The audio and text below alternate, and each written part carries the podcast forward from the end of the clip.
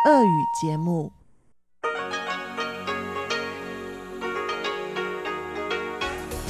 В эфире Международное радио Тайваня. В эфире русская служба Международного радио Тайваня. Здравствуйте, уважаемые друзья! Из нашей студии в Тайбе вас приветствует Мария Ли, и мы начинаем нашу ежедневную программу передач из Китайской Республики. Нашу программу, как обычно, откроет информационный выпуск. Сегодня это обзор новостей недели. Далее те, кто слушает нашу получасовую программу на частоте 5900 кГц с 17 до 17.30 UTC, услышат рубрику Владимира Малявина «Всемирный Чайна-таун». А те, кто слушает нашу часовую программу на частоте 9590 кГц с 14 до 15 UTC, а также на нашем сайте iu.rti.org tw. Также услышат рубрику «Наруан Тайвань», которую ведет Игорь Кобылев, и повтор радиопутешествия по Тайваню с Чеченой Кулар. Пожалуйста, оставайтесь с русской службой МРТ. Мы приступаем к обзору новостей недели.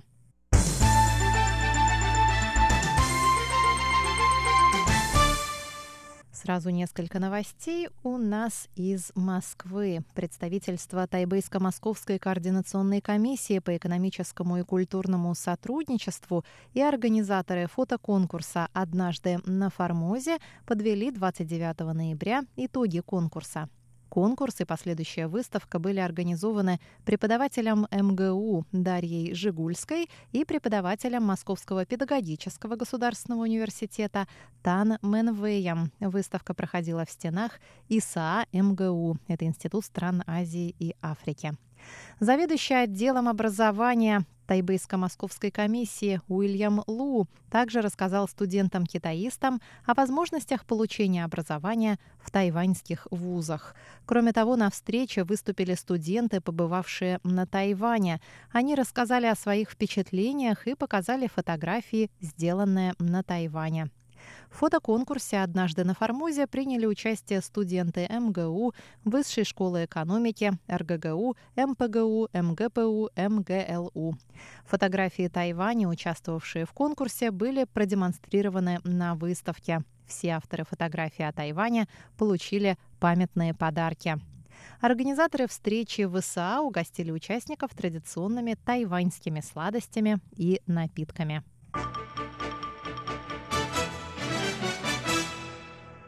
Презентация новой книги о Тайване, экскурсия на Формозу, этнографическое путешествие Павла Ивановича Ибиса прошла 2 декабря в стенах представительства Тайбейско-Московской координационной комиссии по экономическому и культурному сотрудничеству в Москве. Автор книги Валентин Головачев, старший научный сотрудник и руководитель Центра тайваньских исследований при Институте востоковедения Российской академии наук. В презентации книги приняли участие глава представительства ТМКК Борис Ген, Ген Джун Юн, бывший глава представительства Московско-Тайбэйской координационной комиссии по экономическому и культурному сотрудничеству в Тайбэе Василий Николаевич Добровольский, профессор Владимир Вячеславович Малявин, режиссер Олег Урюмцев, а также сотрудники Института Дальнего Востока Российской академии наук, МГИМО и Национального исследовательского университета Высшей школы экономики. Глава тайваньского представительства в Москве Борис Ген выразил признательность автору за его вклад в многолетнее изучение биографии и наследия Павла Ибиса. Более 140 лет назад Ибис посвятил часть своей недолгой жизни изучению культуры и образа жизни тайваньских аборигенов. Оставленные им драгоценные записи и рисунки стали важным историческим источником для изучения коренных формозцев, напоминающим нам также о том, что тайваньско-российские связи начались задолго до 90-х годов XX -го века. Ибис был первопроходцем, а мы следуем по его стопам, продолжая усилия по развитию тайваньско-российских связей, отметил Борис Ген. В книге исследуется жизнь и научное наследие прапорщика корпуса флотских штурманов Павла Ивановича Ибиса, участника кругосветного плавания на парусно-винтовом корвете «Аскольд», совершившего в январе-феврале 1875 года одиночное этнографическое путешествие по Тайваню.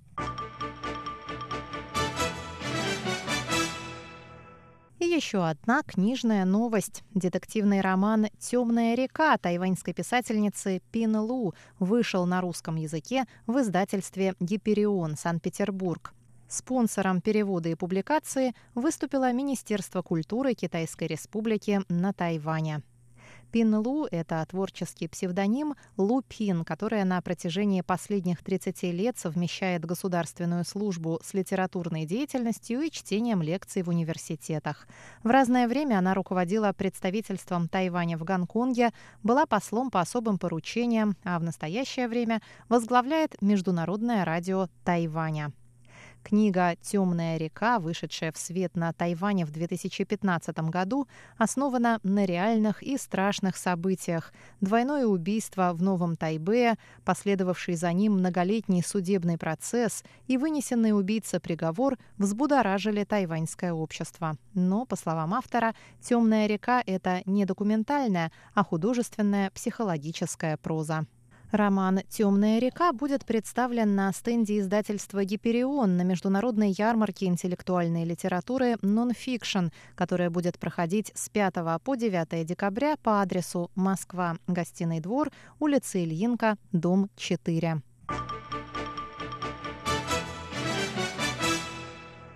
Президент Китайской республики на Тайване Цай Инвэнь встретилась во вторник в президентском дворце с главой Ассоциации японско-тайваньских связей Охаси Мицуо который приехал на Тайвань для участия в четвертом раунде переговоров по вопросам морского сотрудничества.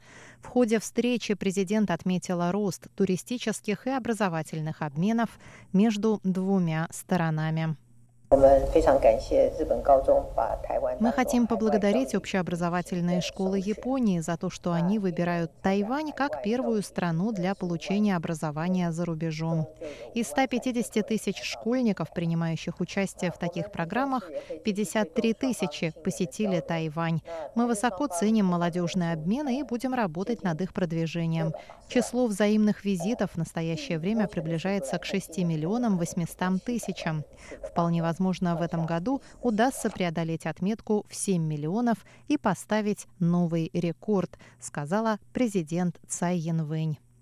Цай также выразила надежду на укрепление сотрудничества между Тайванем и Японией в деле борьбы с региональными вызовами. В частности, пришло время для обсуждения заявки Тайваня на вступление во всеобъемлющее прогрессивное соглашение для транстихоокеанского партнерства, в которое в настоящее время входят 11 государств.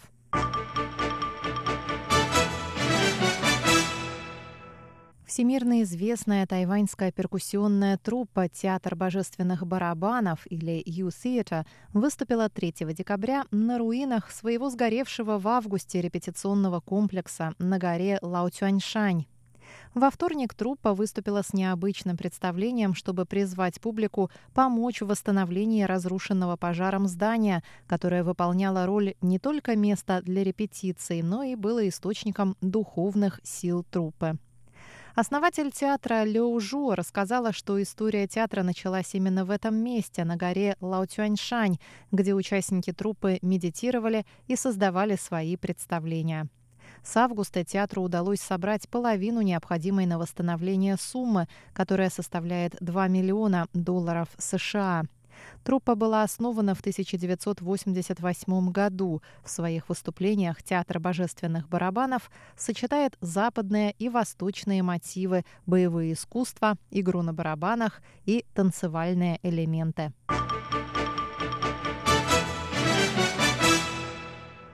Сайт Internations, штаб-квартира которого базируется в Мюнхене, опубликовал на этой неделе рейтинг городов, которые наиболее комфортны для жизни с позиции экспатов. Рейтинг был составлен по результатам опроса, в рамках которого компания собрала ответы 20 тысяч человек из 187 стран и территорий мира. В вопросах респонденты должны были прокомментировать свой опыт жизни за рубежом в пяти категориях – качество городской жизни, обустройство, рабочая атмосфера, финансы и жилье и цена проживания. Среди 82 городов, которые были отмечены как лучшие, Тайбэй занял третье место. На первой строчке расположился швейцарский город Цук, а на второй – Токио. Экспаты отметили систему транспортного сообщения Тайбэя, которая получила 98 баллов из 100, доступность здравоохранения – 94 балла, безопасность – 96 баллов и цена проживания – 71 балл. Жизнь на Тайване намного дешевле в сравнении с Японией, Южной Кореей и Гонконгом. Медицинское страхование и безопасность – также одни из главных причин, почему мне нравится Тайвань, прокомментировала жительница острова из Индии. В топ-десятку лучших городов для экспатов этого рейтинга вошли Тайбэй, Куала-Лумпур, Хошимин, Сингапур, Монреаль, Лиссабон, Барселона, Цуг, Гаага и Базель. В последней десятке рейтинга расположились Янгон, Нью-Йорк, Лима, Лос-Анджелес, Сан-Франциско, Париж, Лагос, Милан, Рим и Эль-Кувейт.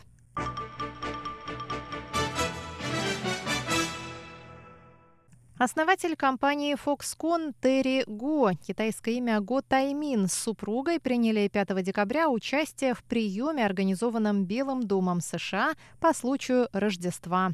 Терри рассказала о встрече с президентом США Дональдом Трампом, во время которой они обсудили торгово-экономические вопросы, а также инвестиции тайваньской компании в США. Терри Го во второй раз участвует в рождественском приеме в Белом доме. Тайваньский бизнесмен сказал, что они с президентом США не обсуждали политические вопросы. Разговор коснулся инвестиций Foxconn в штате Висконсин, состояния мировой экономики, торговых споров между США и Китаем и других экономических тем. Го отметил желание американского правительства привлекать инвестиции в американскую производственную отрасль.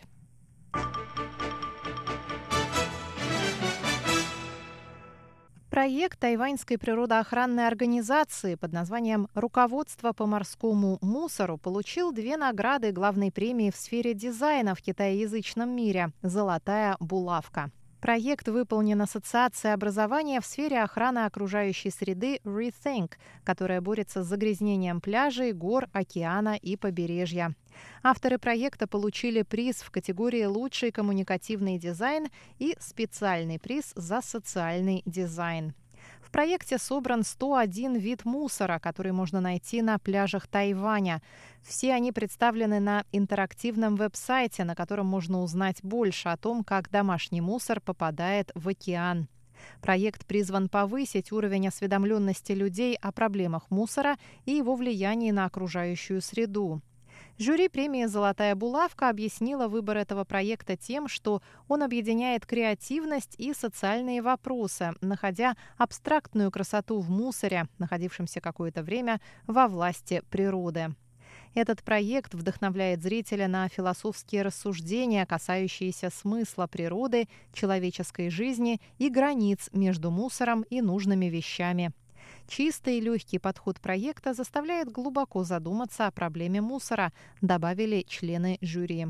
Премию «Золотая булавка» в категории «Товарный дизайн» получила разработка компании Kivico Corporation под названием W Glass.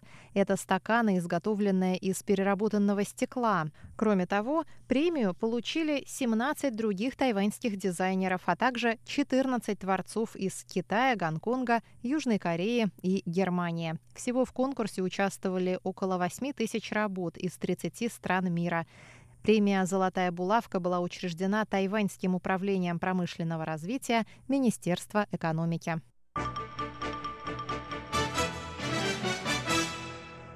Первый снег в этом зимнем сезоне выпал в пятницу на горе Сюэшань, второй по высоте на Тайване. Изморозь, принесенная северо-восточными ветрами из Южного Китая, началась на вершине горы ночью с четверга на пятницу. Первые снежинки выпали на высоте 3886 метров над уровнем моря в 9 утра 5 декабря. Центральное метеорологическое бюро Тайваня сообщает, что в пятницу в северной и северо-восточной частях острова сохранится прохладная погода. Днем температура воздуха не поднимется выше 16-17 градусов по Цельсию, а ночью может опуститься до 10 градусов. Обзор новостей недели для вас подготовила и провела Мария.